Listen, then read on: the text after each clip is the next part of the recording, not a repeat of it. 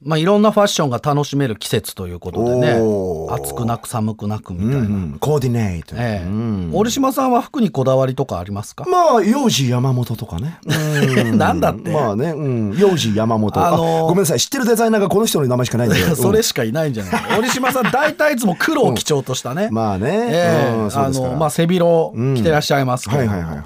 マネキン買いをする人がね最近多いんだって何マネキン買いいや俺ナイスガイマイトガイタフガイってのは昔の日活の差で聞いたことあだるからけど昔の日活のスターでしょそれ聞いたことあるけどマネキン買い全然違いますよマネキン買いっていうのは、うんうんマネキン本体を買うことではなくて、うんうんうんう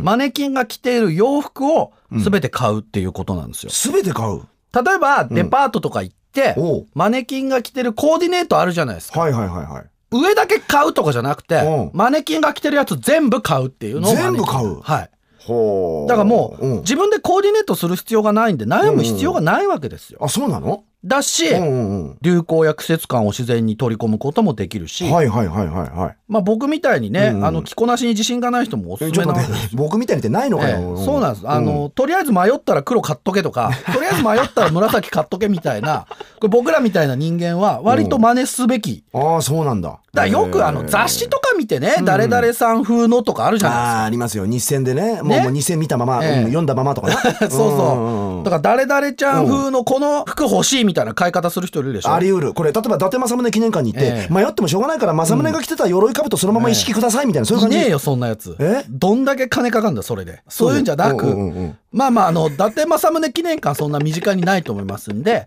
近くのデパートに行った時にあのマネキンが着てるやつってはあはあいうはあはあはあで最近はね、あのマネキン買いができる通販サイトもあるんだってそこまでできてんのすごくないはだからもうこの通りのコーディネートでくださいってことですよああれまええワンセットでねでね、うんこれあのパンツの選び方が重要なんだってパンツのねパンツっつってもあれですよ、あの下着のパンツじゃな分くてか下ってのますよデニムチノパンカーゴパンチツノ出たよこれがもう違うだけでもう着回しに幅が出てくると、着回しに幅が出てくるなんて俺人生で一回も使ったことないよこの